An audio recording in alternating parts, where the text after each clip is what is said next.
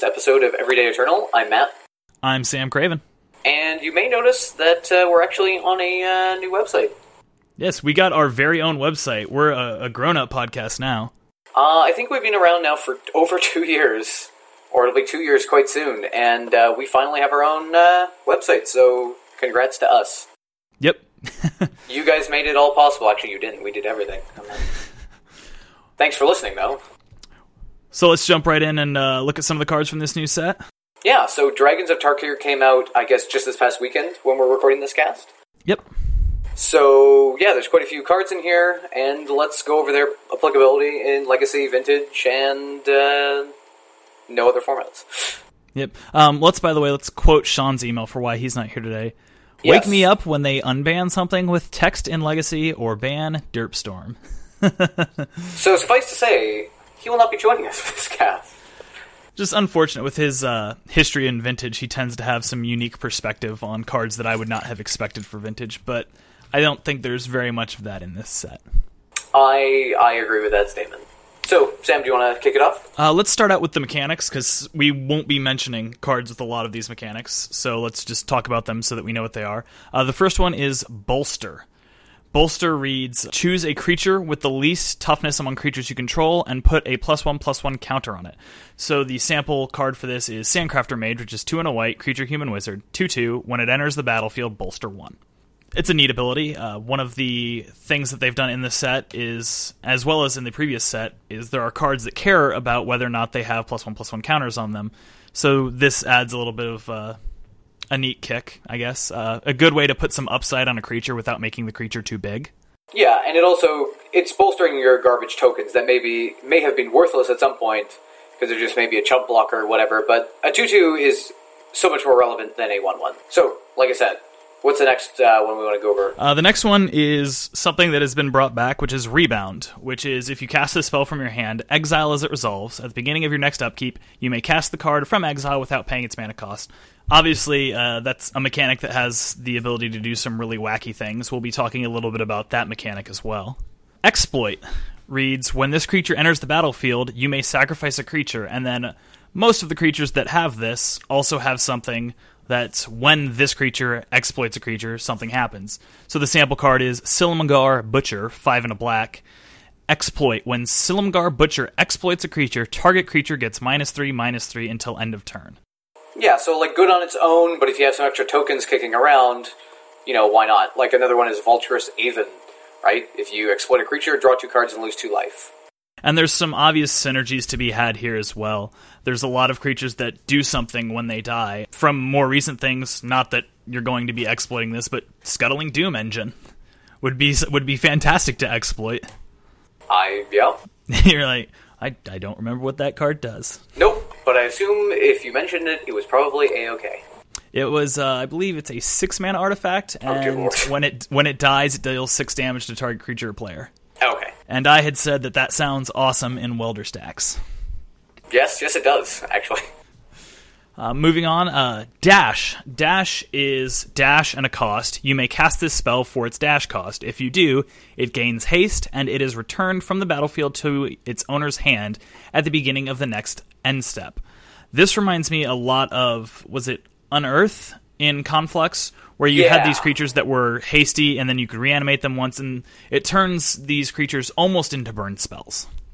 Yeah, it's interesting. So, like, Sprinting Warbrute is some 5 mana, 5 4 attacks each turn. But for its dash cost, you cast it, gains haste, and then, you know, return from the battlefield. Like, it, it seems okay. Well, it's, it's it seems very balanced to me because most, I, in fact, I believe all of the dash costs are cheaper than the regular cost. Yeah. So you're having to pay that over and over again. But as an upside, you know, they can't use any sorcery based removal. They're not going Exactly. to be able to use any sweepers because that's removal. Uh, you're protected from any planeswalker abilities that may remove it, like a Jace ability.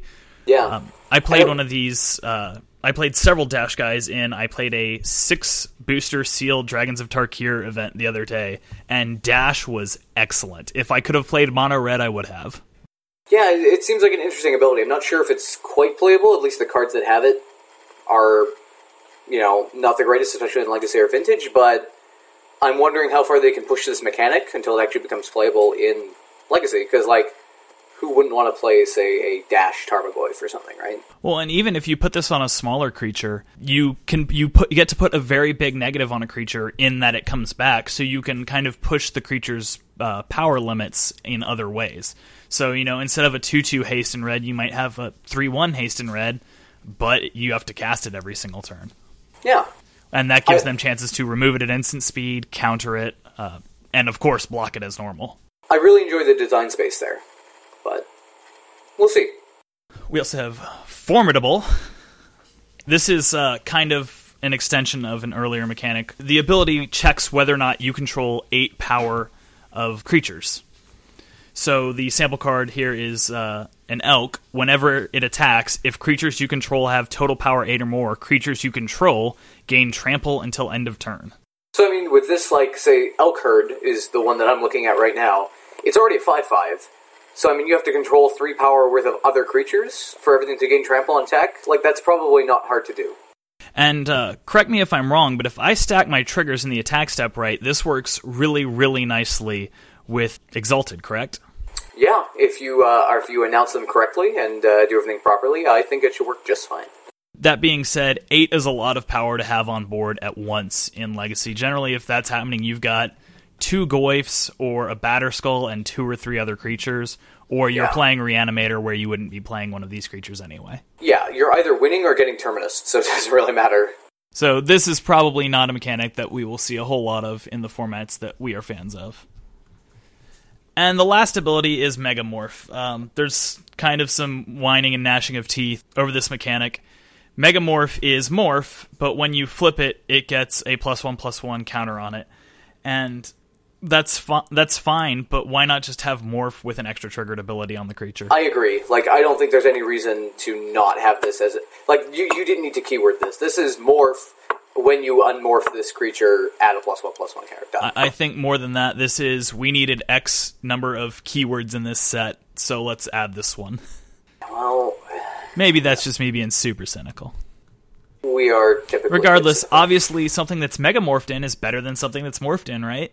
Well, Well, that depends on the card, of course. yeah, I'm not impressed with this mechanic. Like, no. That's all I have to say. Shall we get into individual cards? Of course, please start. Let's start with the face of the set, Sarkhan Unbroken. He has now been uh has he been every single color? Uh, let's see. So he's being Sarkhan regular. So he, that's red, right? Sarkhan the Mad is red black. No, the first one was red green. I think don't think he's being white. That's so he, so he's the closest one to being the first uh, five color planeswalker. he goes. He's very moody. He's like, oh, I'm a white mage. I'm a this. Let's talk about what it is. He's uh two and a rug. That's two green, blue, red. Planeswalker Sarkhan. Okay, so five mana. So already he's like in my mind. I see this mana cost is like three different colors, five mana. He better be real good because Jace very good. So he starts with four. Four That's, is okay. that's that's good. You're not immediately in bolt range. Yeah. So what's the first ability, Sam? Uh, first ability, plus one, draw a card, then add one mana of any color to your mana pool. So the first turn he comes into play, you get to draw a card off him, which is okay. Like that's I have no problem with this. And you add one mana.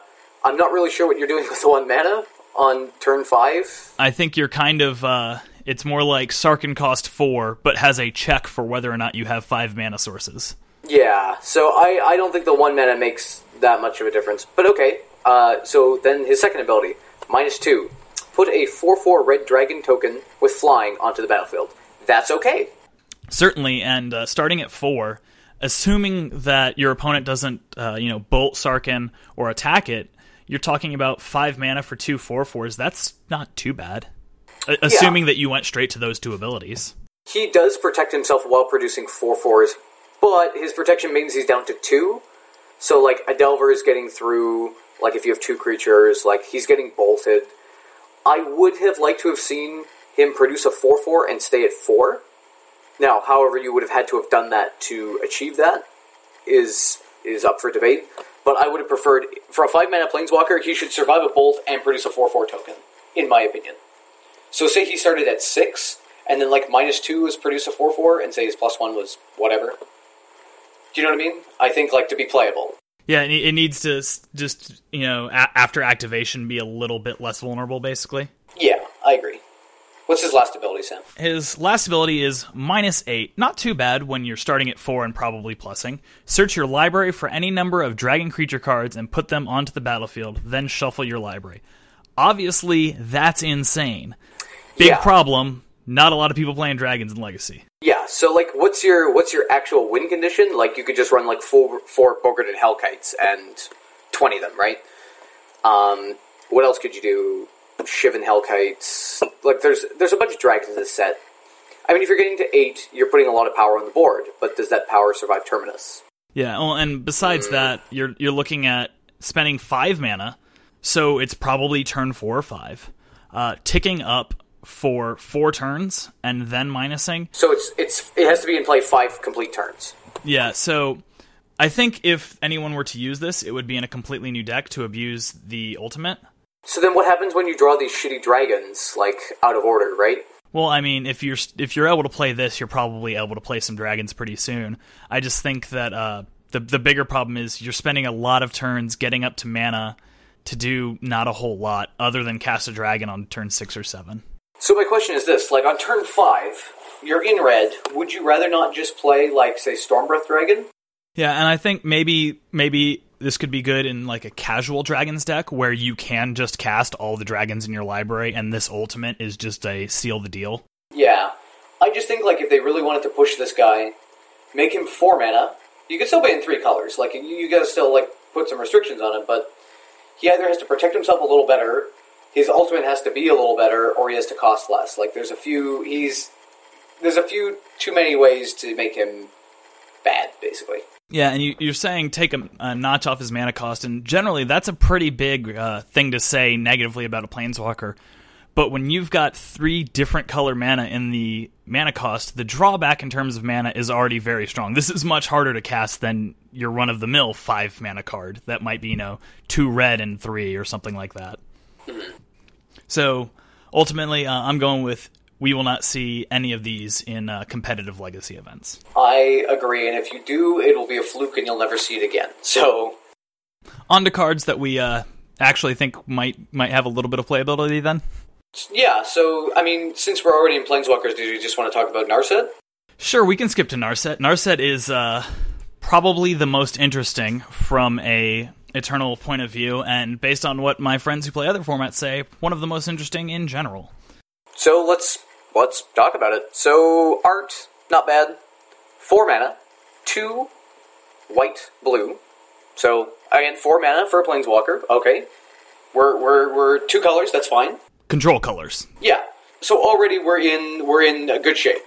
Starting loyalty is six, which is insane. I don't care what she does. Starting at six is good value. It means she's not dying to a bolt. She can probably survive if she has a plus ability. She's surviving a Tarmogoyf attack. I like that already. So Sam, what's the first ability? Uh, the first ability, plus one. Look at the top card of your library. If it's a non creature, non land card, you may reveal it and put it into your hand. So if you're playing this in a control deck, you're either bricking on a land, which is shitty, okay, but you're probably not playing many creatures, so you're probably going to hit some gas. Well, in Legacy or Vintage, you're likely hitting either something that cantrips or selects cards or counter magic. With nothing wrong with either of those. So plus one. So going up to seven, getting another card, and passing on turn four, I'm I'm okay with that. So here's my question, just off this ability, and we can explore this a little more once we've gone through everything. Do I want to play Delver with this with this planeswalker and just have like Delver, this planeswalker, and a bunch of spells? I I don't think so. I mean, like Delver's a fine finisher. I guess uh, you know. It doesn't. We'll see. Let's talk about the other things it does. Yeah. Go for its So- next ability, Matt. Okay, so minus two. When you cast your next instant or sorcery spell from your hand this turn, it gains rebound. So as we talked about rebound, that's where you exile and it comes back again. So where does that matter? Okay, so it's turn it's turn uh, four. You cast Narset. The next one you play. Um, so say you had five mana, whatever you ramped, five mana. You play Swords of Plowshares, and it rebounds. So you get the Swords of Guy. So say they're attacker, so you actually can't kill Narset. Next time comes around, I think it's on the upkeep, or it might be on untap. It is the upkeep. Important note, real quick: uh, the spell does have to resolve the first time around. yes, fair enough. So you get the Swords of Plowshares, and then on your upkeep, you get the Swords of Plowshares again. Or you get to brainstorm and then brainstorm again. I don't think in Legacy that there's any problem with that. Like, I mean, I guess they like, I guess the way they get around it is if you Swords to Plowshares, they like don't play out a creature, and then basically the Swords to Plowshares gets burned. Oh, and I think that's fine because then they haven't played their creature, and Yeah. then, you know the same thing with if you played like a sweeper, like great. If if this card doesn't hit anything, you have chosen not to play a creature. I've still removed some of that damage, and I haven't given you the life that Swords to Plowshares would have given you, or Like that- whatever that else the spell would have done. Like There's- that tempo loss of having to like go into removal spell, removal spell for an opponent. That's really shitty. Yeah, and we, we'll talk again uh, more about this because that ability is nuts. The ultimate minus nine, so starting at six, minus nine, not going to take a very long time to get So to. again, that's four turns instead of five, right? You get an emblem with your opponents can't cast non-creature spells. So, is a Delver deck that great when it's just casting more Delvers? Maybe not. Is like because I mean, assuming you're playing this in a control- deck, you're you've got a pretty good handle probably on your opponent's creatures, and their spells are what basically is going to dig them out of their hole. Well, if you're saying no, no, no, you're not casting any non-creatures, it's going to be pretty tough. Sam. It's it's interesting how this just completely blanks some decks. Like obviously, if you manage to ult with this, Storm isn't going to play the game, rest of the game. Dredge Yeah. is not going to play the rest of the game against you. In Legacy, there's a bit more creatures, so this isn't that bad. But you might screw them. Like if you if they brainstorm, don't have a fetch out, and then you activate this, they are so screwed. Yeah, like I, I, I'm just wondering, is this like Jace basically has protection, brainstorm, you know, it has, and it's actually a kill. The only thing is, this is not truly a kill. This is an advantage engine that would work well in conjunction with something else, but like unfortunately, like minus nine is not you. Your opponent loses the game. Well, I'm still fine with that because this minus two is just. I mean, The minus two and the plus one are both really good. the highest value thing you can do with minus two is probably dig through time, Oh fuck! Okay, yeah, that's pretty good. which means you know four Because, mana reba- because you don't have to worry about uh, delving on the second go, right? because it's just free, right? Yeah, that's okay. That's pretty good. So four mana minus two, uh, blue blue, get rid of some cards, and then over the course of two turns, look at fourteen cards. If you're not winning after that, what have you done in your deck construction? Like obviously that is Yeah. just actually insane. Okay, so this could be supplemental, like maybe in a white blue control deck, you're playing three Jaces, one Narset, or I mean, whatever. I I think she's quite good. So, what is the worst commonly played spell in blue white? The one that you most don't want to have rebound. Tough choice here. I want swords.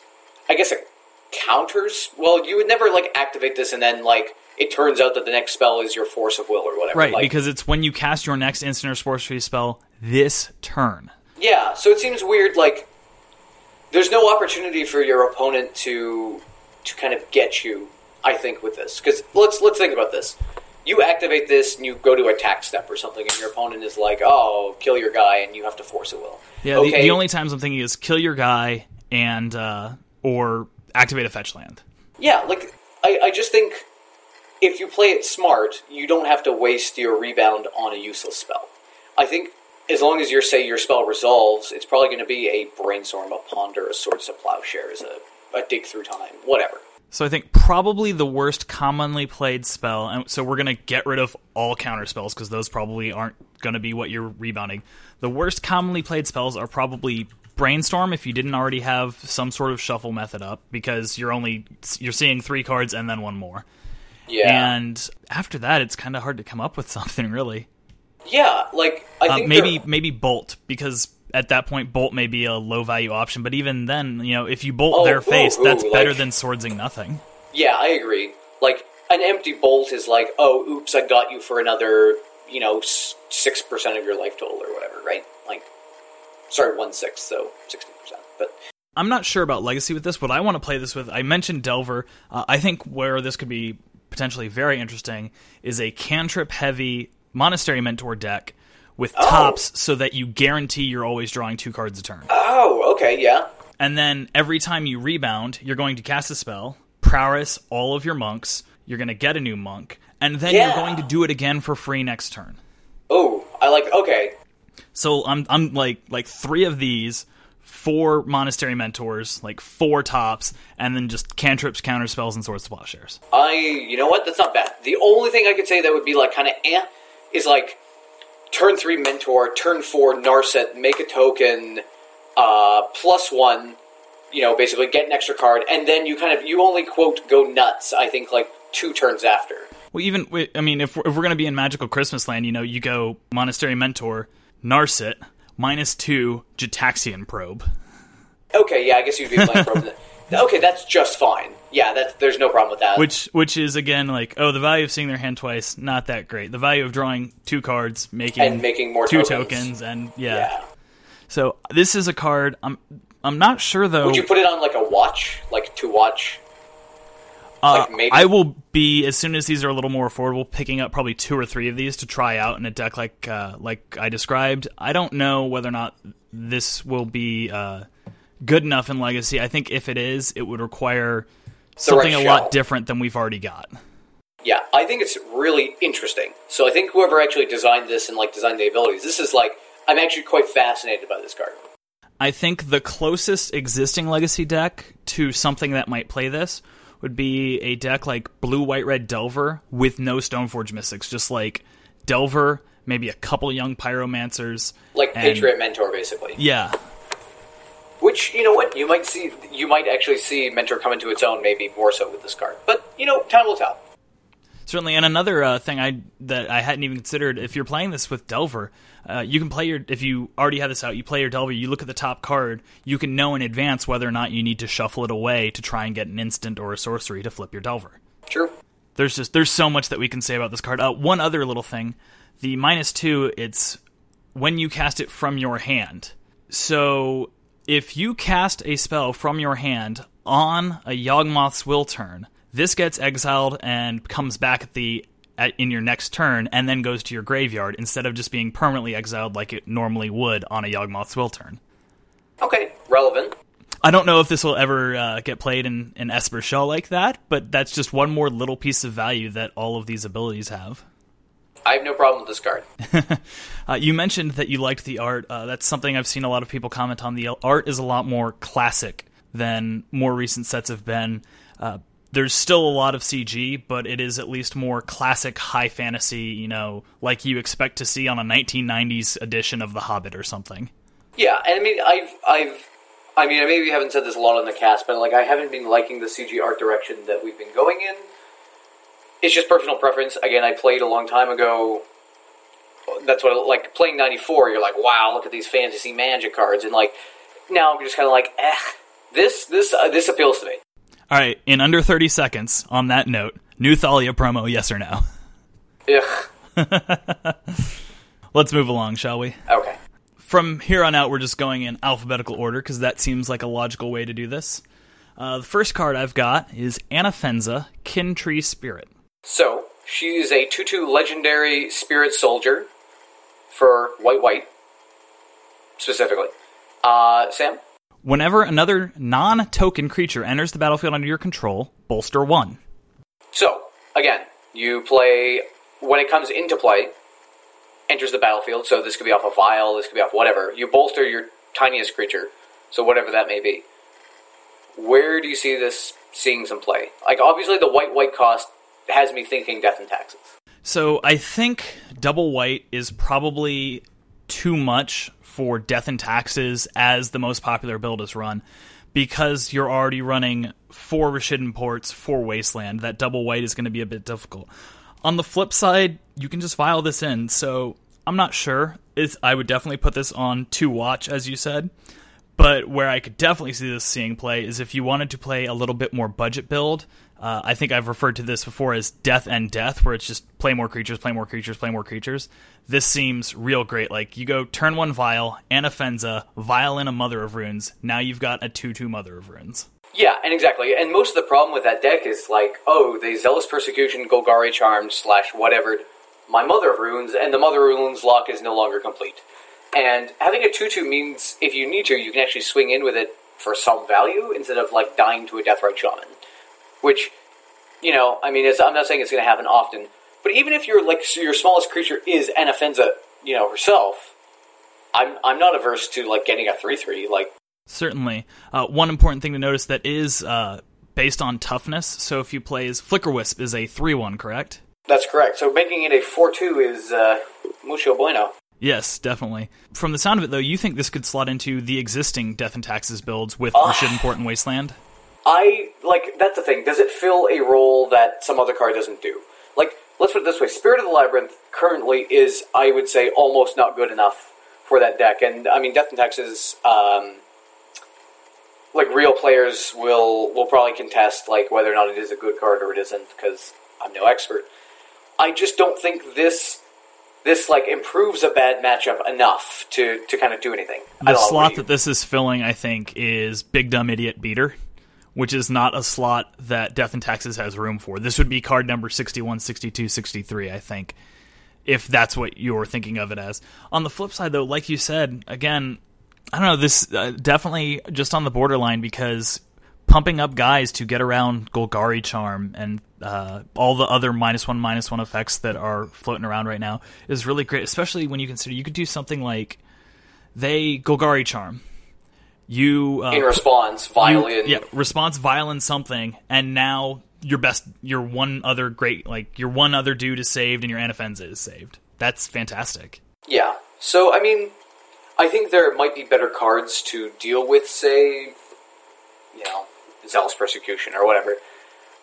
I yeah, I mean the deck is already running very tight on slots. Like you're always wondering, like how many Serra Avenger do I run? How many Thalia? How many Spirit of the Labyrinth? Am I running them at all, or are they in the board? Yeah, I just don't. I just don't think it's quite cutting it. The ability doesn't do enough for the rest of the deck's game plan. Essentially, If you could bolster two creatures or it put two plus one plus one counters on it, I think it would be good enough. I think here it's just, just not quite. one important thing to note: it is legendary, and Death and Taxes tends to play what two or three Karakas, Oh, that's true. Yeah. which also means that you can do you can you know block, take this out, put it back in. yeah. Even then, I mean, then you also get the problem of like, oh, I have all these legendary creatures, so I only can have one out. Of, like it's ah. You know, what are you going to run all legendary creatures? Like, I don't know. Yeah, so we're going with possible, but just barely not good enough. More likely a budget option. However, maybe somebody in Death and Taxes will break this card. I don't think it's I. I think if if this card is going to be broken, it's going to be through the use of viling things in a lot. So maybe cutting the the average converted mana cost down to where you're viling in like one and two drops every single turn. we'll see. Interesting. All right, here's one that you wanted to put on the list. I will say the card, and then I'll let you read it. Uh, Assault Formation. Uh, so it is a one in green enchantment. So one in a green enchantment. Of the fittest. Maybe? No. Each creature you control assigns combat damage equal to its toughness rather than its power. So for two mana, this is Doran. All right, Doran uh, did see some play by me um, during Trina Nemesis's kind of like real reign of when it was really popular in the format. Because a one-one Trina Nemesis is whatever. Nobody gives a fuck. Um, your thoughts on just that ability? Doran has always been a card that people have wanted to play. I believe it's a little more of a thing in modern, where you know if uh, if your Goyf is a six seven and their Goyf is a six seven, but your Goyf is attacking for seven instead of six, that's real real good value. Yeah, but see, if you remember, Doran is actually a symmetrical effect. So Goyf's right. trade This is Or- not though. exactly. So That's what the I'm point saying. is, yeah, your six seven Tarmogoyf is strictly better than their six seven Tarmogoyf. So I like that. Does that's that's a plus. Your Deathrite Shamans are two twos. Your Stoneforge Mystics, yeah, your Dark Confidants are a little worse. Whatever, right? So that that seems okay. Is it worth four slots in the deck with just this ability? Probably not. Again, Yeah. I would call that card sixty one or sixty two. But let's read the other abilities. Green. Colon. Target creature with Defender can attack this turn as though it didn't have de- Defender. Okay. So that means basically this is like Rolling Stones for one green. So basically walls can attack. Because there's not, like, I mean, there are cards with Defender, but a lot of them are walls, and I'm going to call them walls, so too bad. But a lot, if you notice, a lot of the walls have very large toughnesses and small powers. So if I can make, say, a living wall or say Wall of Junk, a zero seven, right? For two mana, suddenly it swings for seven for one green.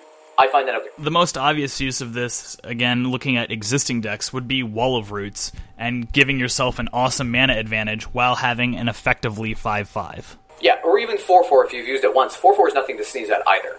Certainly. And then, you know, this is, I think, the type of ability that could potentially lead to like a tier 2 defender's deck with like, I mean, play like this um, Wall of Roots, Wall of Omens. Uh, I know Wall of there's Blossoms for card draw. Yeah, and just uh, have a bunch of value and then let them swing in for five a turn. And Yeah, and they make really good blockers, right? So I mean, even if you're not activating the defender, you use some as, as on defense, some on offense. Like that seems okay.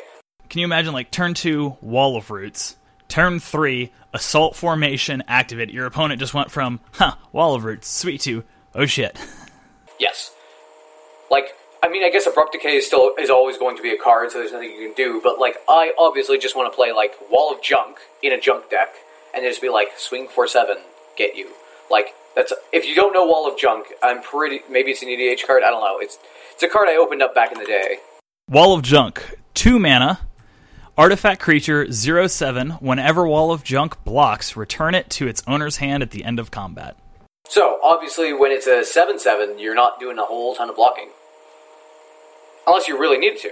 So It's also So- a two mana 7 7. yeah, which is It's a Tarmogoyf that's a 7 7 on turn two. Yeah, so I'm I might be okay with this. The third ability is two and a green, colon, creatures you control get plus zero plus one until end of turn. So effectively, this is your creatures get plus one plus one until end of turn. Thoughts? I mean, I think three mana is a lot. I don't think I'm I'm going to like want to sit there with this on board and be like, oh yeah, pump my toughness by Where this seems awesome, I think, is if you've got like two Wall of Roots, and now you're paying green, give your Wall of Roots minus one, minus one, repump them, but also pump the rest of the team. Yeah, that seems fine. Or like in response to a wipe your wipe your one ones out, right? Like so, say lingering souls, right?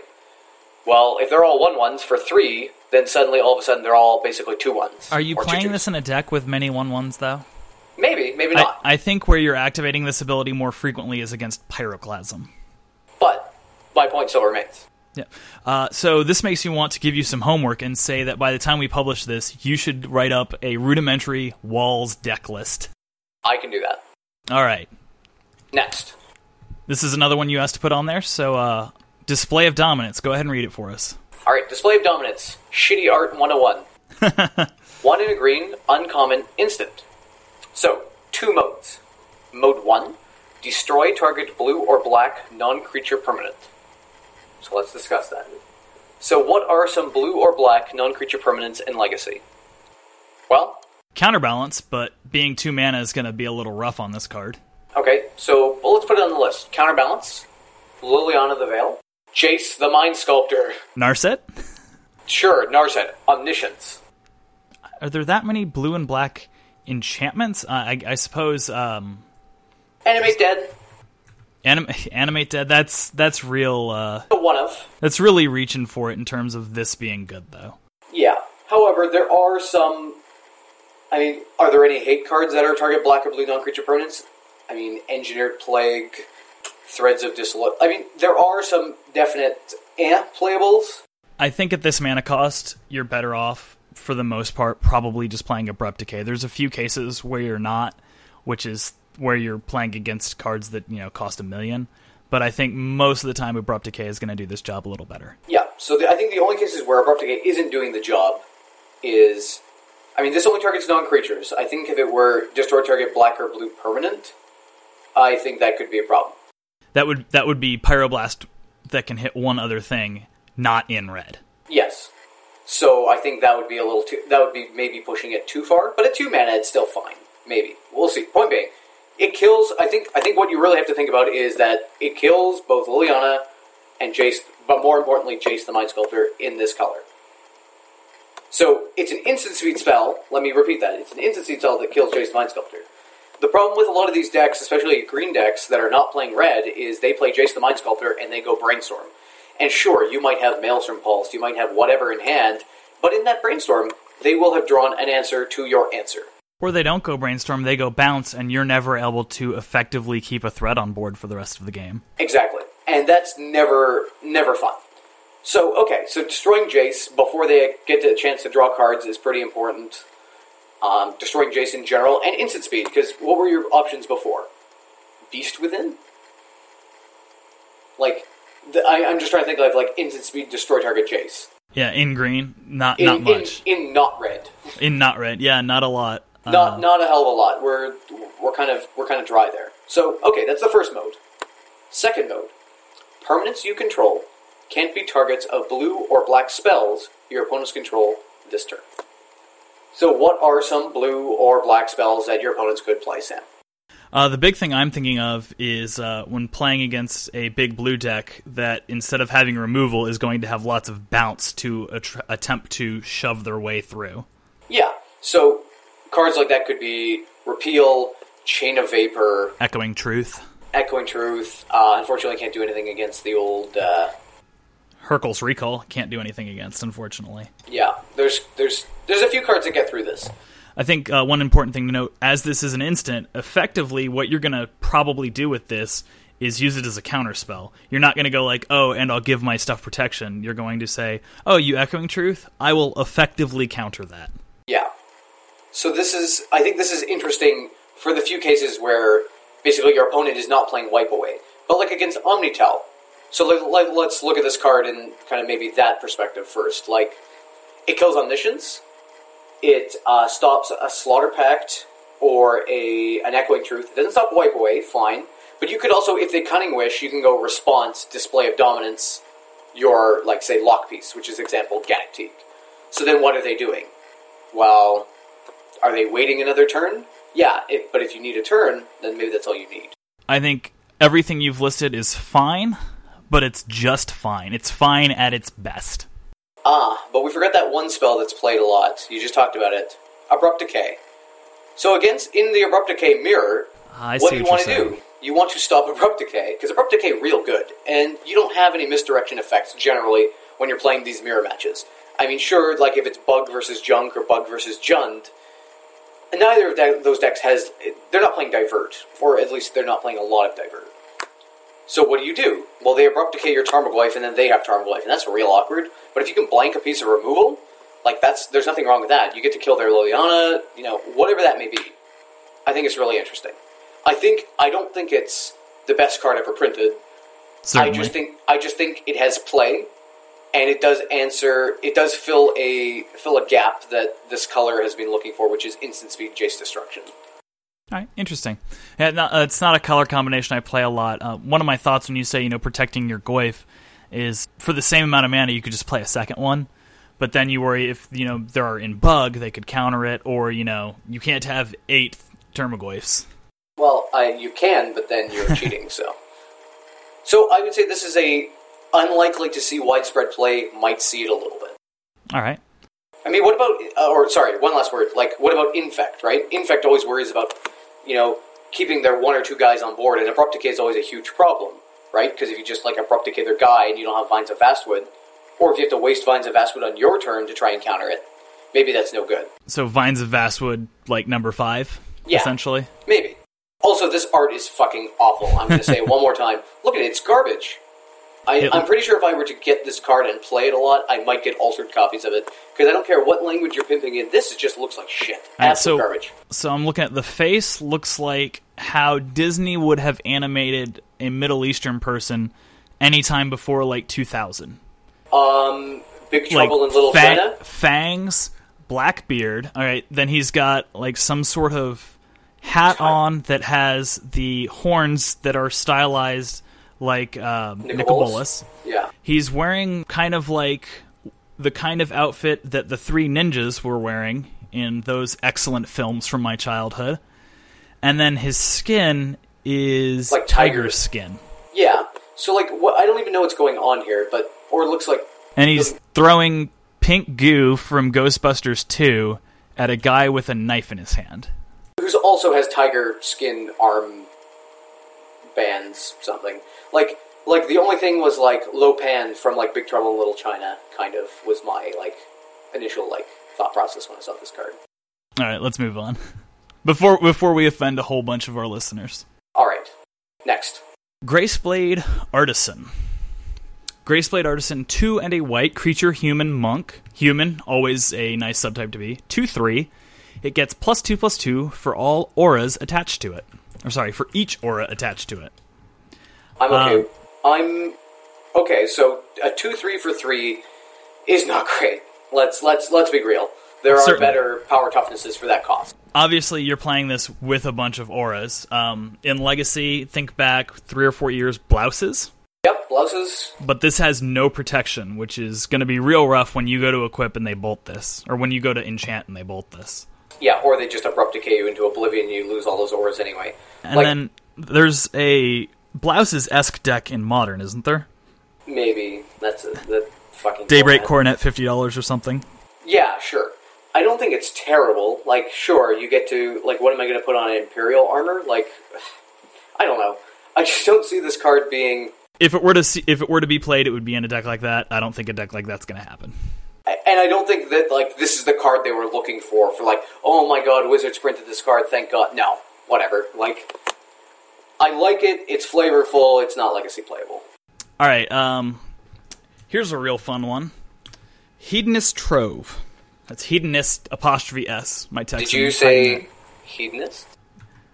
Jean? What is it? A zombie. The chocolate frosting. Yeah, Five black black. Enchantment. Bad. So that's what I that's what I thought when I first saw this card. So it better like it better win me the game. Basically, is what I thought. Well, when Hedonist Trove enters the battlefield, exile all cards from target opponent's graveyard. Okay, so um, Leyline of the Void. I don't like that. Like, so what? I get the Rest in Peace ability, or like Slash, and they don't get to have a graveyard. Cool. All right, so that ability is garbage. Uh, you may play land cards exiled with Hedonist Trove. I'm at seven mana. That doesn't win me the game. All right. You may cast non-land cards exiled with Hedonist's Trove. You can't cast more than one spell this way each turn. So each turn, you can cast one of the spells that you exiled. So I get to play the lands that they had, and then I get to cast their spells. So I still don't win. This is obviously a very powerful effect. Uh, the reason I wanted to bring this up is on the So Many Insane Plays podcast, they talked about this. This would obviously be nuts at a much lower cost. The question Yeah. is, where What's is the cost? where's the cost where this is okay to exist, but not like restrictable? Okay, so let's think about it. So, like, if the cost is too low, like, say this is a one mana card, like, you wouldn't want to play it on turn one because they have no graveyard. You don't get, like, there's no value in it. I I think you can't start lower than three. I agree. I think, like, one black black or even black black black is excellent. So, the only thing is this you have to remember this is not a continuous effect, right? It just basically it takes a snapshot of their graveyard at that current time and says, now play from these. So they can still refill up their graveyard, but if you're playing, if you were to play four of these, well, then yeah, obviously, then you get the next. I think three mana is. Would you play it in Legacy? Like, I don't know about Legacy. Where I'm where I'm thinking about this in Vintage. Vintage is you turn off their Yawgmoth's Will turn, or you turn it off if they're preparing for one. Uh, if they've gifts, if they have gifted before uh, before your turn ends and you have the ability to cast this, you get to take you get to put the best cards in their gifts pile in the Yeah. graveyard, and then you get to have them. That's fantastic. like what's the i just think like f- seven mana way too much three mana playable Well, the other interesting thing is, I think three mana. It depends how that mana is arranged. Because if that's like black and two, that's pretty. It can't that's pretty nuts. two. Well, but at the same time, this can be so easily countered by instant speed delve. Like Yes, I play Dig- Hedonist dig- Trove. dig okay, in response. response, I'm going to empty my graveyard, and you will have a dig through time that you can play with. Hmm. yeah okay that's a good counterpoint but like i think if you're assuming that they're always going to have the dig through time to counter the hedonist trove maybe you're wrong so i think maybe making this one black black like a phyrexian arena mana cost or a liliana mana cost Hey, you know where this gets real nuts is uh, when they're playing Gush and you're playing Fast Bond, and you get to add a fifth Gush to your deck. oof oof okay i'm okay with that Or if you counter their Yawgmoth's Will, and then you get to Yawgmoth's Will with their Yawgmoth's Will. Oh, okay. Yeah, so th- I think we agree that three mana becomes very playable. Four mana? I think in Legacy, I don't want this at four mana. Like, again, I hold the standard of, like, are you Jason? Are you siege rhinoing? Like, what are you what are you doing to affect the game state? So I have an idea where this could go at four mana, but it's not good, and that's if you played a deck that's like 50% like Pox, where you're just ripping apart their hand, and then you just use their win conditions to end the game. Interesting thought process. I mean, like you go like Thoughtseize you, get a Delver, him you, get a couple things, you know, maybe him you again or hit you with Hypnotic Spectre, and then once I've got a few things built up there, all right, uh, I'll start taking those back one at a time and just slowly kill you with your own guys, which uh, probably not going to be very good. It'll be really fun though. Yeah, I mean the name is pretty great. Like I would have preferred Hedonism Bot, and I think if I were like really all in on playing this card, like there's definitely a Hedonism Bot altar.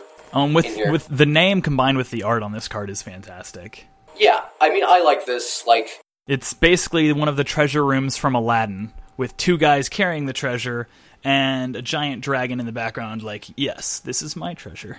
like excuse me, what you doing here? Uh, Like- just- that treasure, that treasure goes over there. Uh, the Th- dragon, this treasure goes in this corner. Like the, I think the line for the dragon could be like, "Excuse me, I haven't finished vomiting yet." no, and the treasure needs to go in that corner. It's better feng shui. So. At, at seven mana, I mean, you're probably having to show and tell this in, and if you're show and telling this in instead of Griselbrand or Emrakul or Sneak Attack or Omniscience, I mean, I think just pushing black enchantments would be interesting. Like, black doesn't have a lot going for it in a lot of formats, except for like the few powerful cards. Like in vintage, why do you play black? Because of Yogwill, because of Vamp Tutor, because of Demonic Tutor. Maybe you're still playing Tendrils of Agony. and Tendrils of like. But you don't have a coherent game plan. Those are just like I splash black for good things. and Bob. In, the control decks have black for a little more stuff, like Dark Confidant, uh, Dreadbore, uh, Leyline of the Void being But in general, like it's not a primary color that you're like I'm building a black deck with. yeah, you certainly don't stap, don't start in black. Yeah. So, anyway, I think this card is too much and will not see play at this mana cost. But yeah, wanted to talk about it. It's a super interesting effect. Yeah, agreed. Great to see them pushing things. This would obviously be completely nutty in a format like EDH, where you're getting up to a zillion mana and everybody's casting completely insane cards. Yeah, I guess if I, I mean, people who enjoy EDH, go for it. Let's not get on that today. Yeah, I think if you enjoy EDH, this would probably be a great card for you. Moving on. All right, Living Lore. So it is a four mana creature that looks like I don't know. Let's say it's three and a paper three and a blue, not just four mana. Let's Yeah, it's three and a blue. It's a star star. It's a creature avatar. The art is toilet paper in the wind over a tree. It looks like something from Burning Man. Yeah, sure. Um, All right, uh, let's read it. As Living Lore enters the battlefield, exile an instant or sorcery card from your graveyard. Well, that should be easy to do in blue. Living Lore's power and toughness are each equal to the exiled card's converted mana cost. All right, that can get really nuts really fast. yeah, so when as long as Living it's not brainstorm, it's okay. yeah, if it's not if it's brainstorm, it's okay. If it's dig through time, it's nuts. Yeah. Whenever Living Lore deals combat damage, you may sacrifice it. If you do, you may cast the exiled card without paying its mana cost. So what's your low end? Your low end is obviously bricking for some reason and hitting nothing. Well, you're not casting this if you're hitting nothing. Well, no, say they like on the stack, like Nihil Spellbomb you, like, yeah, okay, that's obviously the dirt. Well, if they have Nihil Spellbomb, it's already in play, so you Uh, probably aren't fine. into it. Ravenous Trap. Whatever. Fuck you, Sam. Like you know Ravenous what I- Trap. What have you been doing? Putting three cards in the graveyard before this that you have a million mana. anyway, point being. So what's like your low end is obviously brainstorm or something, a one one, where it becomes no good. What's your high end? Dig through time. Probably dig through time. So then the question is kind of a mix of where is the line for when you want to cast? Like, uh, if they have a spell that is almost but not quite a gonna kill you spell, do you sacrifice it and, like, say, dig through time or treasure cruise or brainstorm? Or I'm talking more about the high end cards like uh, Yeah. treasure cruise and dig through time. Or do you just keep beating them with a really big guy for Like- four mana? Yeah, like it seems like, at least in my mind, you can't abrupt decay this, so your source of plowsharing it, and if you play your cards right, this thing is never getting bolted. So, because I assume you're going to be playing this in a deck with like multiple either dig through times or something relevant, so that you're not dying to like you're not like exiling abrupt decay. So I have a fucking two two, like big deal.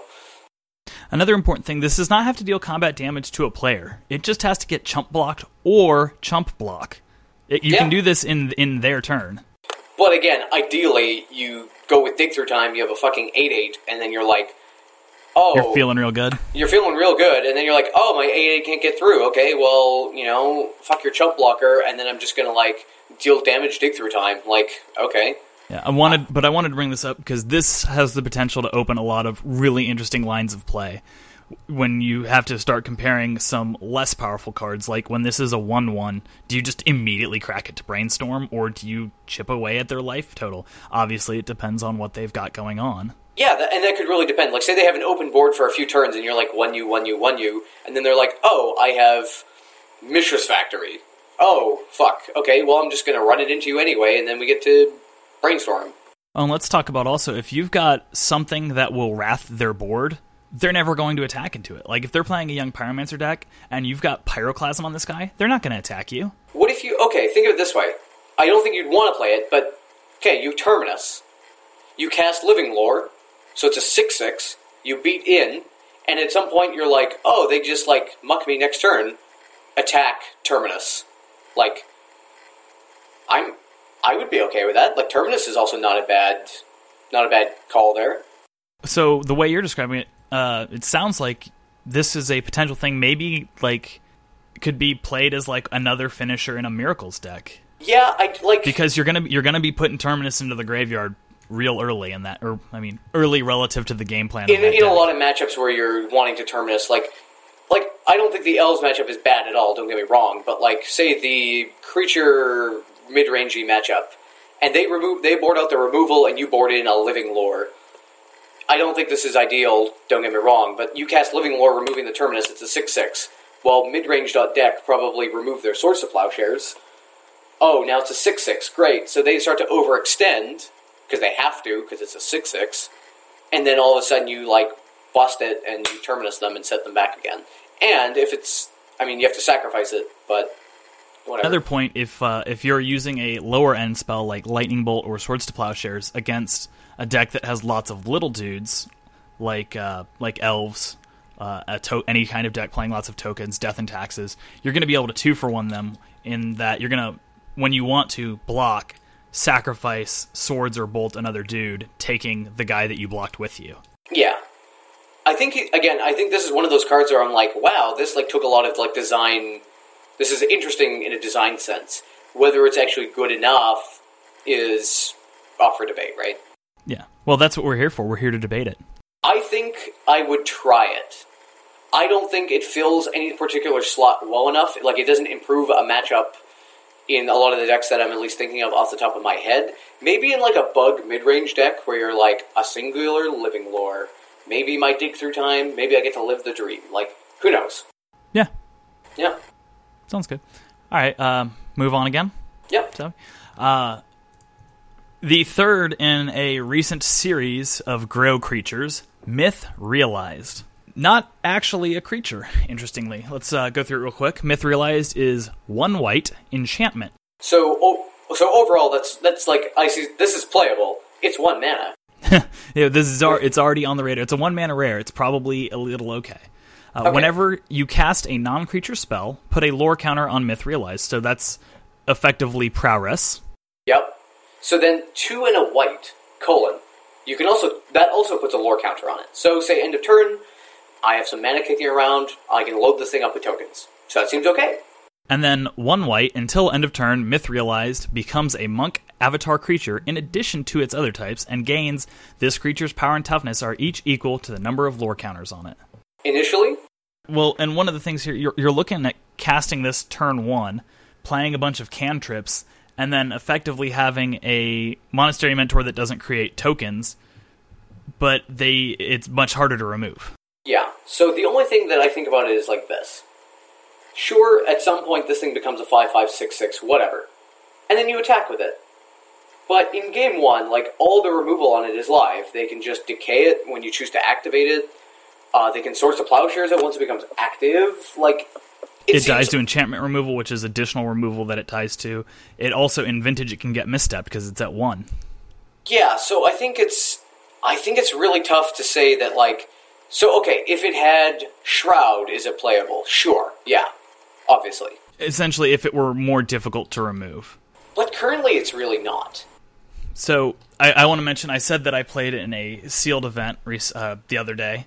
I played Myth Realized, and let me tell you, playing Myth Realized on turn one, granted that's a much lower uh, power level format, man, it felt real good. Especially in like you know, turn one Myth Realized, turn two there's a almost forked bolt, turn three negate, turn four start killing you. Yeah. So I mean, if you're playing this in a not very threat heavy deck, and you're just using a lot of like say cantrips and removal spells, like this thing will get big quickly. And then if you have enough counter spells in your deck, you're just like countering that removal. Unfortunately, like in Legacy, abrupt decay, abrupt decay, abrupt decay, uh, out of the board, like uh, wear tear, uh, more abrupt decay, corrosive grip, pithing. Like there's a lot of cards that hit this, and I'm not sure it's good enough. I know the Miracles thread was talking about it, and it was quickly dismissed. Well, and I think the the reason that a lot of control decks are talking about it is because a lot of control decks, their turn one play is generally something like a cantrip. So this is land go. So this is doing something on the first turn. It's being a little more proactive. I think where I find this really interesting is in Landstill, where you play this turn one, yes, you play Standstill turn two, and you can just just keep pumping it up every turn. You know, at, oh, you didn't do anything this turn because you don't want me to ancestral recall. I'll put a token on it. Yeah, I agree. I agree in that sense that like it survives sweepers. Like you just like oh supreme verdict, great. All your stuff dies. I'm still sitting here getting tokens. Like I don't think there's anything wrong with that. I think the problem this would have potentially being played in vintage is that with young pyromancer and monastery mentor running around now, there's a lot more actual creature removal, uh, especially in the form of swords to plowshares, which is creature removal that will always be able to hit this when it's a creature. Whereas you know bolt, if they do any, if it's a three three, they they bolt and you're like, oh brainstorm, oh your bolt didn't doesn't kill it. Yeah, I. It's also, I mean, it doesn't have any evasion, so like if there's a lot of tokens kicking around, it's like, oh, you're eight eight myth realized, great chump with elemental, kill you on the backswing. Both of those things bring up the point that the grow creatures in the last couple years, which is mostly you know monastery mentor and young pyromancer, they grow wide, not just large, because growing large doesn't help you when they can chump block every turn or when they have a removal spell that hits one card. Yeah, like if they had like if this had like thorn elemental ability, like or trample or even like flying or whatever if this was like Thorn Elemental, like so, like it can be blocked, but it just deals all its damage to the player if you wanted to, like that would be pretty pretty good. But it doesn't, so another well, another problem it will have in Vintage is being an enchantment. There, pe- there is enchantment hate in uh, in Vintage because of Oath of Druids. So there's there's a lot of ways to get rid of this, which is the concern about uh, whether or not it'll be playable. I'm definitely going to try it because uh, it has the ability to get real nuts. The fact that it is only a creature on the turn you want it to be means that Jace can't bounce it. Means most sweepers are sorceries, though they won't take care of it. Uh, so it's got a lot of upside, uh, especially in terms of them not being able to, to, able to take care of it, especially in in vintage where there's not that much removal. Like I talked a lot about it being easily removed, but there's not that much removal. I mean, in Legacy, I think there's a lot more removal. Certainly. So, overall, possible. Possible. Another point is uh, at one white and then starting to grow, I think the default thing to think about would be a tempo deck. But you don't want to play in it with a tempo deck that burns one white to make its creature, especially if you need to block. So now you're burning a white on each, you know, on the top and bottom of every turn. And if you want to grow the thing manually, it costs three mana. That's a lot in the type of deck we're talking about. Yeah. All right. Do we want to move on to the next one? I'll definitely be trying it. What do you think, though? How much? Uh, how much do you think we'll be seeing of Myth Realized?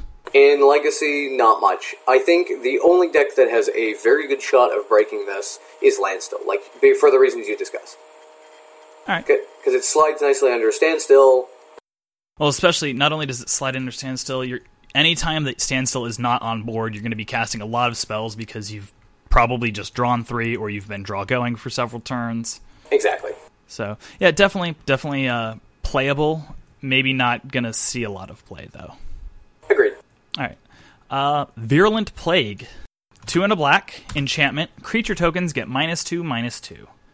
The obvious utility is again, interestingly, we're been very vintage heavy in the discussion so far, is that this completely stops both Monastery Mentor tokens and Young Pyromancer tokens.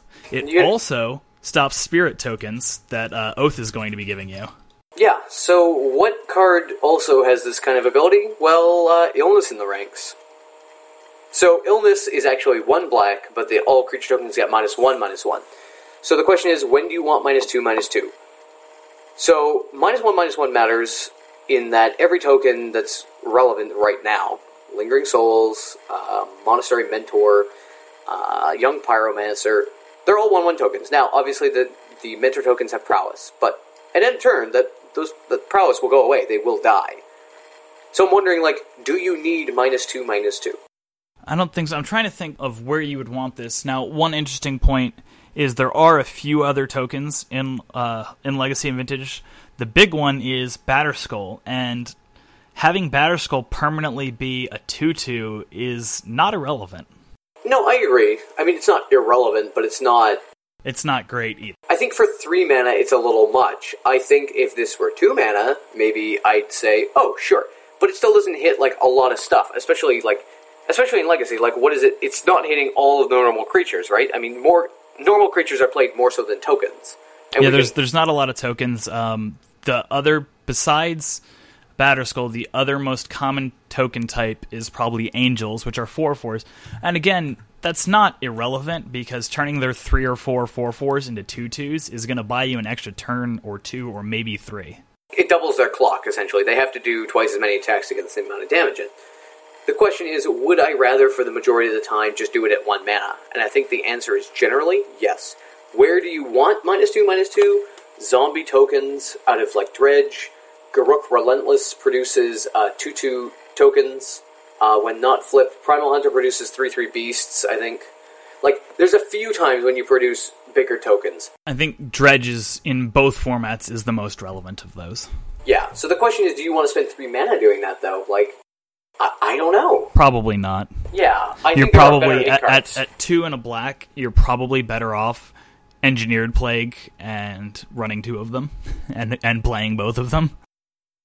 Right. like, like most of the time, Zealous Persecution is going to do you just fine. I mean, obviously not the same as in response to the prowess trigger. You're still getting fucked, but you know, my point still stands.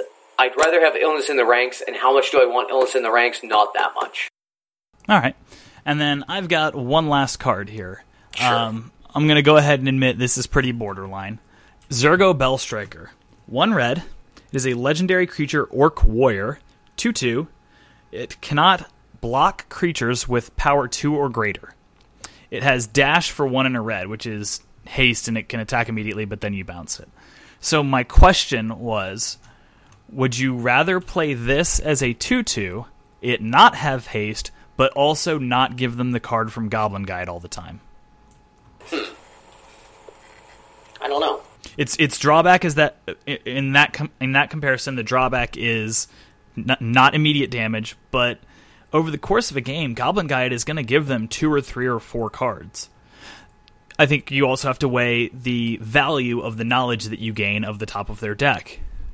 I like knowledge. Like, I don't think this guy's actually that good because like can't block creatures power two or greater. So fine, yeah, he's not chump blocking.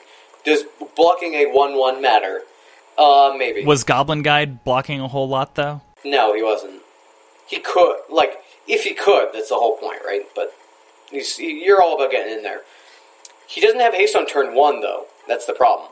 Like, you're playing him and then passing. You have to go turn two, get you. So, in a way, like, how are you using your mana effectively? Because if you play this guy on turn one, right, he doesn't have haste, so then you pass. So with Goblin Guide, you could have done two damage. When you get to your second turn, you have to play this guy. So you're dealt four damage with Goblin Guide, and you dealt two damage with this guy, whether or not you played him for his dash cost, or if you just. Do you know what I mean? Sure, but you're only talking about the first two turns. When you go over, you know, three or four or five turns, the difference becomes much smaller. But in a burn spell, like, I want to be using my mana. Like, I want to. Like, if I'm going to play a creature, I want to set it and forget it, right? Like, I want to just be like, creature, use my mana on the next turn for either more creatures or more burn spells, and having Well, to use. Uh, and I'm not talking about dashing this. I'm talking about putting this into play turn one oh, and just not attacking on the first turn. oh, sorry. I think he's fine. I don't know if he's. I like the information from Goblin Guide though. Okay. Yeah, I I, I, I think I think think, the information is more valuable than the fact that they're gaining lands. Yeah, I don't think I I, think the two I think the two damage is like the difference in the two damage is actually less relevant than the information gained from Goblin Guide. Yeah, like I don't think I've ever actually won a game against Burn solely on the back of like their Goblin Guide drew me into the land that I needed to beat them. It was usually I was either blown out by their burn spells and just like locked out that way, or I won because I'm like, oh, turn three timely reinforcements. I just set back like your three turns of trying to do stuff. Have fun. Like, do you know what I mean? I just don't think this does quite enough, and the information is, I think, really good to know. All right, fair enough. Yeah, that was just that was one more borderline. It's uh in fact when you look at Mythic Spoiler, they compare it to other cards and the first one listed is Goblin Guide. Wow. Uh, moving on to one that I wanted to discuss, uh, I think which are not really playable in Legacy or Vintage. The, dr- the dragons. So the dra- specifically the dragon lords. So there's basically allied colors, a bunch of different ones. They range from powers of like three up to eight, and toughnesses ranging from four to eight. They're big dumb beaters. They cost anywhere from between five and seven. I don't think we're seeing. I don't think there's anything relevant in basically all of them. A lot of them do have relevant abilities, but being six mana, there are much better things you could be doing. Yeah, so like I'd like to go through each of the dragons and like say like why this is no good. So like Okay, all of them cost like five. yeah, so that's the first thing. So Dromoka is the green white. So like we'll call we'll call it Maverick Dragon, right? Can't be countered. Okay, W- you know you play Solid. Thrun. You play Thrun because you know Thrun can't be countered. Great, wonderful. So that's a good ability. Five seven, also good power toughness combo. Wonderful. Flying and lifelink. Evasion, lifelink, five life a turn. Hey, I'm okay with that. Your opponents can't cast spells during your turn. What would they be casting? Terminus. Great. I've avoided Terminus. Uh, removal and counter spells. Yeah, so that's good. You know what's also really cool is when they Swords the plowshares on their turn. Yeah. And you fucking die in a It's a- fire. it's a minor tempo difference. Yeah, so the minor tempo difference for the control deck, they don't give a shit. Um, can't be countered is relevant, but not having protection is super relevant, especially when you're investing so much in a creature. If this had could not be countered hexproof, I'd be in on this card like you could not believe. Thoughts? Uh, yeah, like I said, all the abilities that these have are pretty relevant, but six mana is just so much. Like I said, at hexproof, or even shroud, so I can attach some equipment to it. I'll, I'll let you I'll let you have that. Okay? At shroud, I'll play this card for six mana because she basically replaces or he it dragon replaces um dragons of gender I don't know. Anyway, this dragon would replace Sigarda in a green white X control deck. Yeah, and not a lot of Sigarda No, that like, I've seen. Yeah, I'm pretty sure. Like I'm one of the only people playing Sigarda. So anyway, moving on to the next one, Sam. Uh, Dragon Lord Ajutai, three white, blue, five four. It's again, it's an Elder Dragon, which is neat. Flying. It has hexproof as long as it's untapped. Kind of hard to know how valuable that is, given that a five four probably wants to be tapped a lot. Yeah. Whenever, whenever Dragon Lord Ajutai, I'm certain I'm pronouncing that wrong, deals combat damage to a player, look at the top three cards of your library, put one of them into your hand, and the rest on bottom of in any order, which is anticipate from this set or very slightly worse impulse. Yeah, So again, like hexproof, great. Flying five four, great. Looking at the top three cards every turn, except when you're attacking to get the ability. yeah, Yeah, yeah, no, and also five mana. yeah, no. So I actually really like Dragon Lord Slumgar or whatever his name is because he has Tasigur around his neck as a necklace. There, I've already seen somebody's making something like that necklace on Etsy. So that's like, you know what? I don't care what el- what else happens. Like that's pretty cool. It doesn't mean it's playable though, because it's certainly not. Flying Death Touch three five for four in Dimir colors. When it enters the battlefield, gain control of target creature or planeswalker for as long as you control Silumgar. So, like, the chances of you stealing a Jace the Mind Sculptor are, I'm going to say, near zero. like I guess like you have to win the lottery sometime, and like they your opponent has straight nothing. And your opponent has been brainstorming and not hitting something to take care of you playing this guy. And I guess at that point, Llanowar Elves wins the game. But y- yeah, I guess you get to play this too. Like this is this is okay. Overall, like if you want to live the dream, you play this card because three five flying Death Touch is like is pretty whatever for six mana, and you maybe get to steal a Planeswalker if they don't have a piece of removal nor a counter spell. Like yeah, sure. Okay, I, c- I can think of one spot where you might like this. Okay, where? in the decks where people are playing cards where their show and tell matchup plan is to show and tell in that card. And a lot of those tend to be steal or copy effects.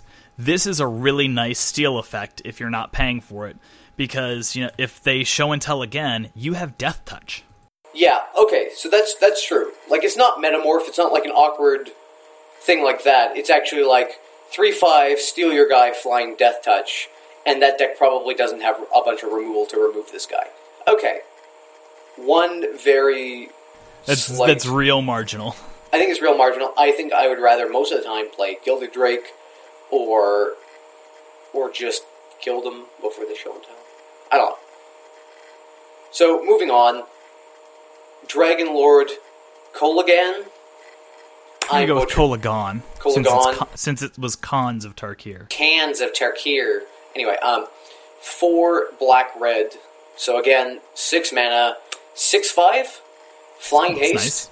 Okay. Oh, so- haste, very nice. six six mana haste, six five, seems okay. Like it's not legacy playable. That's legacy playable like four, but okay. Let's let's let's move on. Other creatures you control have haste. Not Sweet. bad. Okay. I, I already want to play black red EDH with this guy. Ah, yeah. um, whenever an opponent casts a creature or planeswalker spell with the same name as a card in his or her graveyard, that player loses how many life? Ten. Wow. So in EDH, because it is a singleton format, as you may know, Not gonna be happening. yeah, that doesn't matter.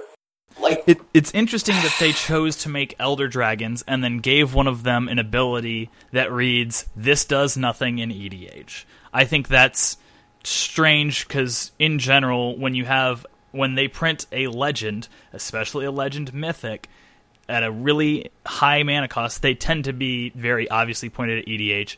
And I think it's interesting that one of the abilities of this is just completely blank in that format. yeah, like I think there's other ways to like make this ability relevant. Like when it comes into play, name a card. If your opponent would play the named card, they lose ten life. Man, Like- this would be really good though against the Relentless Rats deck. Oh, f- what? You have to assume that they have relentless rats in the graveyard, though. How can you yeah, imagine? you're playing black and red. You I can know, take care of that. I mean, if you have somebody in your EDH play group who plays Relentless Rats, they're going to be real unhappy when they see this. Yeah. Okay. Well, moving on. so okay, so then the most expensive one of the entire group, Dragon Lord Atarka, eight eight, the biggest one, but also seven mana. Yep. Same. It's five green red, flying trample. When Dragon Lord Atarka enters the battlefield, it deals five damage, divided as you choose among any number of target creatures and or planeswalkers your opponent controls. So he Bogardan Hellkites when he comes into play. So if you guys don't remember, Bogardan Hellkite does the same five divided any number of. He flies and he tramples. He's an eight eight. I think Hellkite is a five five. So is this better than that guy? I don't think so. I really don't think so. Would he be better if he had Flash? I still wouldn't play him in Legacy. Like he's Bogardan Hellkite also doesn't have trample. Oh. I mean, oh. this guy this guy tramples over a Griselbrand, or I guess through a Griselbrand. Wow, and they get to gain how many life after like they gain seven. They probably draw seven before that. Like I'm, you're still dead. Like it's I- none of none of these relevant in uh, in real formats. like where does this guy become playable? Four mana? I would say okay. Let's say five mana. So like you're on the play against the Jace, and they like Jace and Fate Seal to like get out of bolt range, and then you're like, oops, sorry, buddy. Put down my eight eight flying trample, which like fives your Jace, and it resolves miraculously against a Jace deck. That's a good card. I mean, how does the Delver deck beat an eight eight flying trample that comes into play and pings for five? Like they don't. Daze. except for a counterspell, because, yeah. So is this playable at 4 mana? Yes. Is this playable at 5 mana? Are there are there Nic Fit decks that play red? There, there, in fact, are Nic Fit decks that play red. So at 5 mana, this guy's more than playable, because Broodmate Dragon is playable. Primetime is playable. At 7 mana, he's actually unplayable in Nic Fit, and I'll tell you why. Like, what you want to be doing in Nic Fit is, like, casting big threats that are hard to manage. So, like, Siege Rhino is great because even if he dies, you still get the, the drain, and it's, it's okay. He's a Thragtusk, same same Exactly. similar thing. It leaves something. Uh, Grave Titan. Grave Titan, same thing. Primeval Titan, again, same thing because you go get Wolf Run, and if they do remove it, you still get Wolf Run, and if they don't remove it, they die the next turn because of Wolf Run. I, I think we can suffice to say these are interesting, and this will be the last time you hear us talking about them. Unless I shit on them for some reason. That's when I'll talk about them. I, I do want to take this time to mention there is uh, another mechanic that's not officially a mechanic is cards that want you to reveal or control a dragon. We didn't talk about any of these because revealing or controlling a dragon in existing legacy decks at least is very difficult to do. Yeah, like, uh, but all the, like, except for my dragon theme deck that I built, no.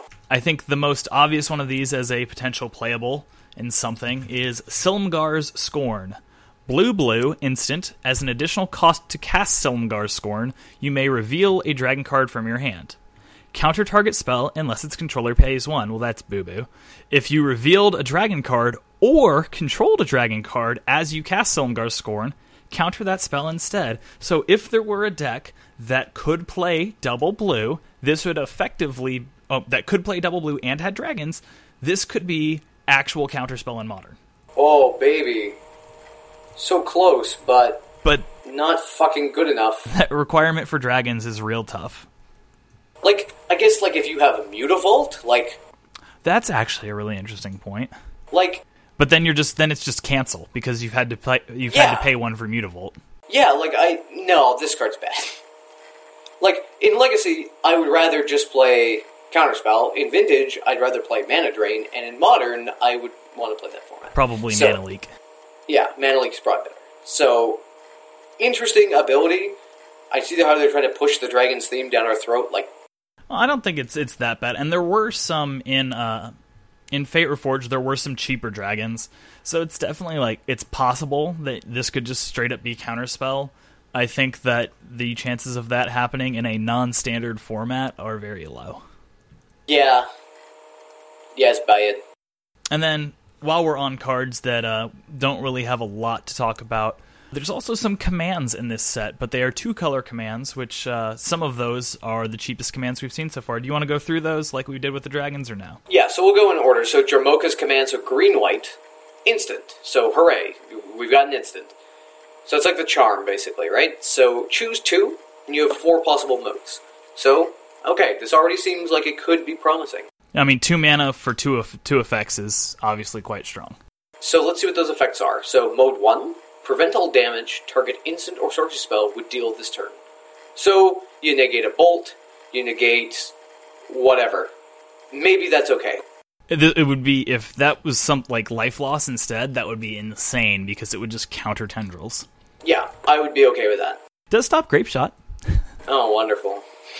Target player sacrifices an enchantment. Actually, no one gives a fuck. At least in. Legacy, yeah, there's not a lot of stuff that you're going to be hitting with this. So, like, sacrifice your counterbalance. Oh, I flipped a two, so you actually don't matter. Um, mode three, put a plus one plus one counter on target creature. Maybe that's fine. Yeah, it's okay. It's it's it's just all right. Mode four, target creature you control fights. Target creature you don't control. I know So- this is a mechanic you're a big fan of. I, I'm liking fight and like instant speed fight even better. Like mid combat, like they attack and you're like, oh, giant knight of the reliquary fights your delver, so I don't like I don't have to worry about not blocking it. I think the most obvious time this is going to be played, or the, rather, the most obvious pair of modes, is putting plus one plus one counter on a creature and then that creature fighting. Yeah, and she's like, for two mana, could I just have a removal spell? Yeah, Yes, a Swords yes, to could. Plowshares or Abrupt Decay. Yes, you could. Probably always better. So I do not like this spell. I think this is a theme that recurs through all of these that there is one ability that's pretty good, there's a second ability that's okay, and the rest are just not don't care. Yeah. So do you want to go through Ujutai? Ajutai's command, two white blue. Choose two. Return target creature card with converted mana cost two or less from the gra- from your graveyard to the battlefield. Uh, in Legacy and Vintage, that's super relevant. Most creatures are converted mana cost two or less, and that gets real nuts if you've got a bunch of mana and you return a Snapcaster Mage, Yeah, Snapcaster, even Stoneforge Mystic, like just for value. Delver of Secrets, Tarmogoyf. Tarmogoyf. no, you're supposed to say another one, not repeat what. Mode two, you gain four life. Okay, that's fine. That that's probably the one you go with if you can't do any of the other things. so it's like Pulse of the Fields. Great. One part of it. counter target creature spell again that's that's not bad you know, especially if you did something like counter target creature spell bring back a snapcaster mage brainstorm Yeah. And then the last one is just draw a card. so i could see using the return or counter with draw spell with uh, draw card i don't think i could see doing those things together for four mana Would you, like, is this ever better than Cryptic Command? No. uh doesn't have triple colored in it Yeah, I mean, but beyond that, like, I It- can counter a real you can play it a lot faster Yeah, I can counter a real spell with Cryptic Command. I still get to draw a card. I can tap down their team. Like, I'm just not sure where I'd want to play this over, say, something like that. In Legacy, do I ever want to do any of these Well, things? and if you're if you're gonna compare this to Cryptic Command, then you're talking about modern. And I could see playing this in Geist and returning your Snapcaster Mage and bolting one of their dudes or something like that. Or Yeah, count, count. I mean, there's a lot more creatures in that format. Like countering a Tarmogoyf, draw a card, or counter a Tarmogoyf, get back my Snapcaster or something else. I could definitely see that being played in in modern. I don't think so in Legacy or Vintage. Yeah. So, yeah, we'll give it the uh, one thumb down, one thumb irrelevant. Um, Silumgar's command three, three and Dimir, so five mana. So this is a lot. This better be real good, right? This card wins me the game. It doesn't. Choose two. Counter target non-creature spell. So does the complement to Ujutai's command. So that's going to hit a lot of stuff. Great. That's uh, negate. Yeah, Great. Five mana negate. Awesome. Two, return target permanent to its owner's hand. Chain of Vapor. Wonderful. Um, target creature gets minus three, minus three until end of turn. Whatever card gives minus three, minus three until end of turn. Destroy target planeswalker. So, okay, so at its best, I get to kill a Jace and counter a spell on the stack. A I think you'd rather have Red Blast. Um, you'd rather have Dreadbore, actual counter spells. or actual bounce. Like for five, that's the thing. Like when I'm pasting two spells together, I don't want them to be more. I don't. I don't want them to be like It should cost a, little less. yeah. Like like let's put it this way. Like to get uh, a negate and a chain of vapor, I feel like I should be spending three mana, maybe less. Well, you do also have to account for the cost of only having to have one card in your library instead of two. However, the But that, the is it's not three. yeah. Yeah, like so. Like, do I pay four for the spell? And no. Destroy Target Planeswalker. Like, again, it comes down to do I get to kill Jace the Mind Sculptor? And the answer is I can pay one red to kill Jace the Mind Sculptor, and I would not want to pay five and Dimir, five including Dimir to do it. So, I think you're being too harsh on these cards, considering that we already said that they are almost certainly irrelevant in, in our chosen format. it's true. I just want to show So why. let, let's let's get through the other two. Next one is Kolaghan's command, one black red. That's a payable mana cost. Yeah. Uh, choose two. Return target creature card from your graveyard to your hand. That could definitely be, uh, be Raise dead. viable. Sorry. Raise dead, basically. Yeah. So target creature, or sorry, target player discards a card. Okay, That's that's all, that's all right. Uh, they get to choose, which is not great. that gets a slot. Destroy target artifact. So, That's so one one more than shatter but two Uh, more than crush. with with additional stuff on it, or deal two damage to target creature or player. So, destroying an artifact and doing two damage. So it's like shock plus crush. So that should be two mana, but I get it for three. No value. Discarding a card, so that could be like Funeral Charm plus Return it Raise Dead. That should be two. Like, these modes don't add up to three. I think Well, I I don't know. I wouldn't mind paying three for this. I just think there are better things you could be doing in a black and red deck. Lightning. Uh, I yeah, like lightning. I think where this would have the most potential in uh, Legacy or Vintage would be in Jund because paying four mana for a Bloodbraid Elf and getting this, that's actually pretty sweet. I think I would still rather Blightning in Legacy. Like I like I feel like I would be less disappointed if I went Blood Bloodbraid Elf Blightning you, get the fuck out of my game. Like that's like instead of like, oh, uh, can you discard one card of your choice? So discard the land you don't need, and I'm going to deal two damage to your Deathrite Shaman. Like, wow. Maybe we can play a red black Waste Not deck. Well, now you're talking. I, I don't know. Um, I feel like I'm yeah, so I- angry at these cards. I apologize. like if I'm a little yeah, bit not fired great. up. I think probably the most playable one in Legacy or Vintage since we talked about Dromoka's command. Let's get to the last one. Atarka's command, green, uh, green and red. All right, so two it's mana. destructive so- rivalry mana cost. Great. which yeah, obviously uh, payable. Your opponents can't gain life this turn. So that could be interesting. That so that's a, an effect that we already know is uh, is quite viable. So, and then it deals three damage to each opponent. So each opponent in this format is going to be one opponent. So, eh, bolting my opponent, fine. You put, you may put a land card from your hand onto the battlefield. What, what land do I want at instant speed? Probably a utility land. Nah, yeah, still.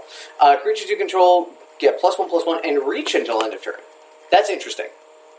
Reach is ability that, like, we don't see a lot of reach, to be honest. Like, we see flying, we see not flying, but reach is something that a lot of people don't really expect, I'll be honest. What are your thoughts? Yeah, I don't know. This is again being only two mana. It's more likely to be playable than the others. It, this is again very very minor, but casting this in response to a chip shot Tendrils of Agony, a Tendrils of Agony where they've cast it just to stay alive, is pretty hilarious. Like, oh, okay, I lose eight life, you don't gain any, and you're at four, and I've got two glyphs on board. Yeah. Oh, so, oh, and like, I'm going to deal three damage to you. three damage to each opponent, so yeah, redirect to a planeswalker, that might be okay. But like I would have just preferred creature or player, like actual lightning bolt. Like then I'd be a little bit more inclined to play this card. Playing a land, so it's just like okay, I get to like on my opponent's end step. If it was like bolt your creature, explore, that's fine. I guess mid combat you can like plus one plus one and reach all your guys. Like when when am I going to want to reach all of my guys? They attack with 12 Lingering Souls tokens. Great. oh, reach. Oh, cool. You know, it's funny. We went into this saying that there wasn't a whole lot to talk about here, but we've managed to at least record for over an hour and a half so far. We've recorded about how these things could be better. Like, like how Wizards, how could you make these cards playable for us instead of the masses of people who want to play Standard or EDH?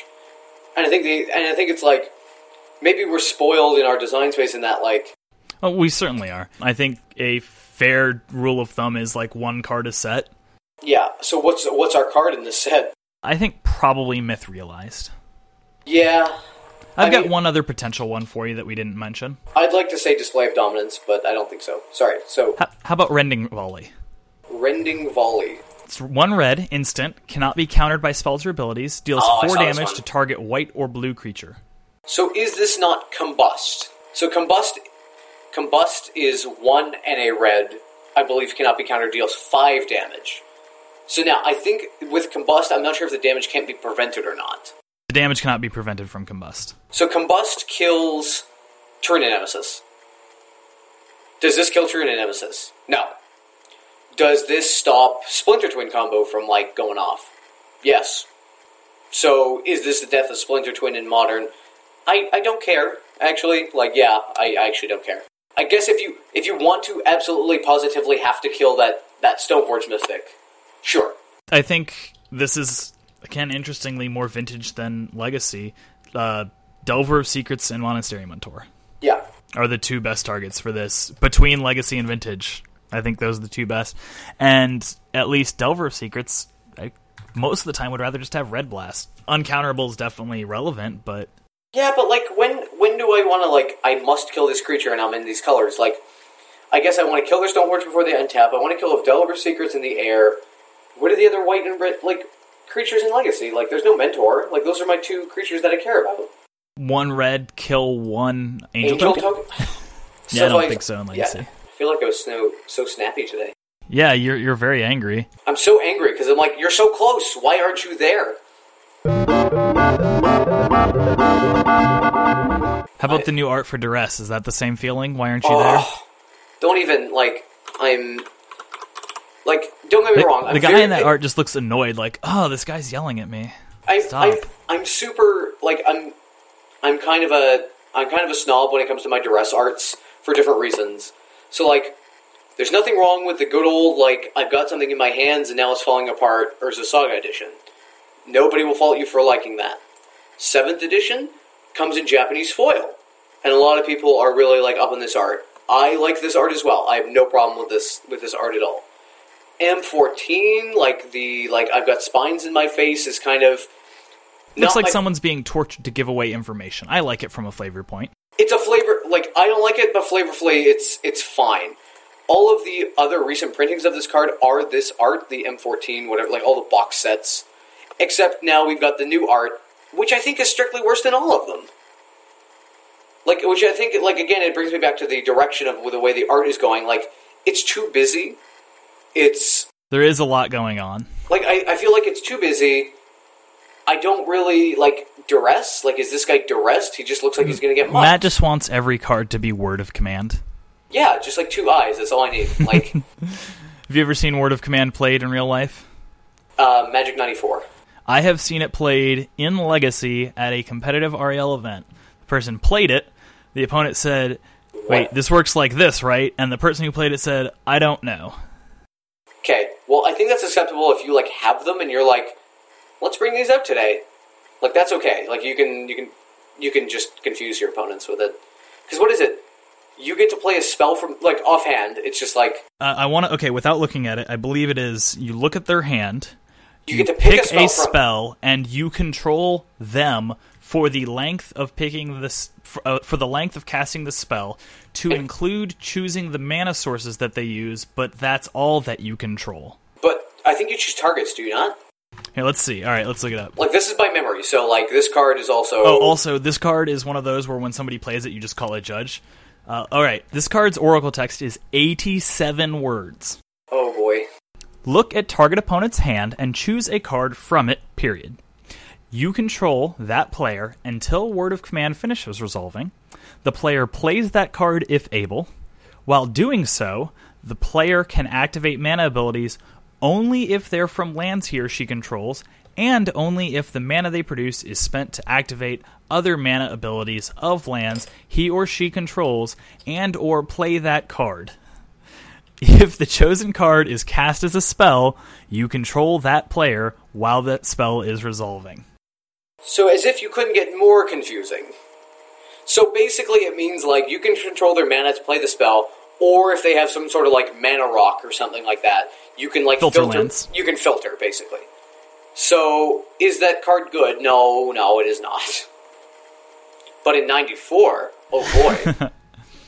Anyway, I think we're pretty much done talking about the set. Overall, else? like, what's your overall impression of the set? Like in one to two sentences. Lots of interesting stuff, but no obvious goodies. Agreed.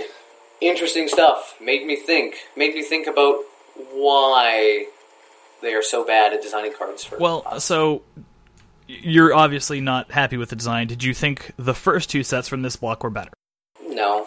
Because one might argue that this is the problem that they've had, which they are trying to solve by only having two set blocks. Yeah, no. I just like. I found this set also came really f- quickly after the last set. Like, I think this has to do with Origins and how they're kind of pushing up their schedule for the change. But like, I felt like we just had a pre-release, and then it's like, oh wait, there's more, and it's like, Well, it's, it's always been like that because there's basically a break for the holidays, and then they need to release another set before summer. I know it just always feels so rushed. Not much to say about that. I I will agree, though, that it did kind of sneak up on me when we were talking about doing this episode. It was like, oh man, the set comes out like in a couple days, and I haven't even looked at the spoiler yet. And it turns out it was already out almost. So, yeah, overall, nothing to see here, folks. Anything Uh, else? Uh, plays of the week? Anything of that nature? Uh, what did I get to do this week? I siege rhino people out of games. I I got to play in Vintage. I played against shops with uh, Mentor.deck. I got to Hurkyl's Recall away my opponent. Not even for. Like, I needed to to stay alive to get rid of the Kuldotha Forge Master. He rebuilds with Forge Master, and then I draw Yawg Will and then proceed to go, like, Mentor, Hurkyl's Recall you, do a bunch of stuff, gain, like, six tokens, and just absolutely blow them out. So it was Mentor good.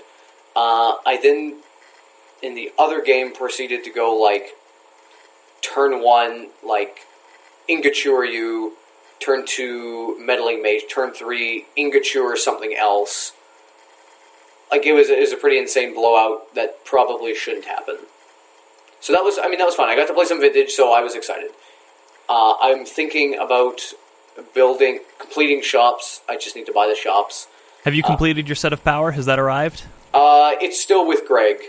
So all the beta power is done. Shops is done except for workshops, so that's not a big deal. I can I'll pick those up before I go to It's Europe. not, not a big deal, just like the most expensive non-power card in the deck. yeah, whatever. Anyway, uh, so I'll pick those up, and uh, I'll probably play workshops at Praga Turtle. Um, I don't have a lot of experience with. I don't want to play Mentor. Like I, I enjoyed playing Mentor in Vintage. I think it's a fun deck. I don't enjoy playing the deck though. Uh, I thought Junk Hate Bears was fine, but not powerful enough. I enjoy playing Prison. I played Stacks in Legacy uh, in the early slash mid two thousands, and I enjoyed it. So I think playing a Prison Stacks archetype and Vintage is where I want to be. So you're looking at playing like an espresso deck. Yeah. All right, I've got I've got two f- real quick ones for you. Uh, the first is uh, since we've last recorded, so a couple weeks ago, I played at Star City Dallas.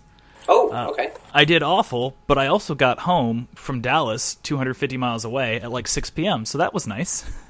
Oh, But uh, I had in the trial, I was playing blue black reanimator, which. I am definitely going to switch that to the green splash for abrupt decay. It's I finally decided that that's the thing to do. I go turn two show and tell. Mm-hmm. I put in I put in Grave Titan. My, okay. oppo- my like opponent my opponent puts in Grove of the Burn Willows. And I'm just like, all right, feels good. I go, all right, turn three. Like, you know, I've got a Grave Titan. I'm going to win the game in two or three turns. I'm like, nope, feeling greedy. Show and tell. Opponent Oh, says, why yeah. would you do that? Opponent says, yeah, that's fine. I flip over a Griselbrand.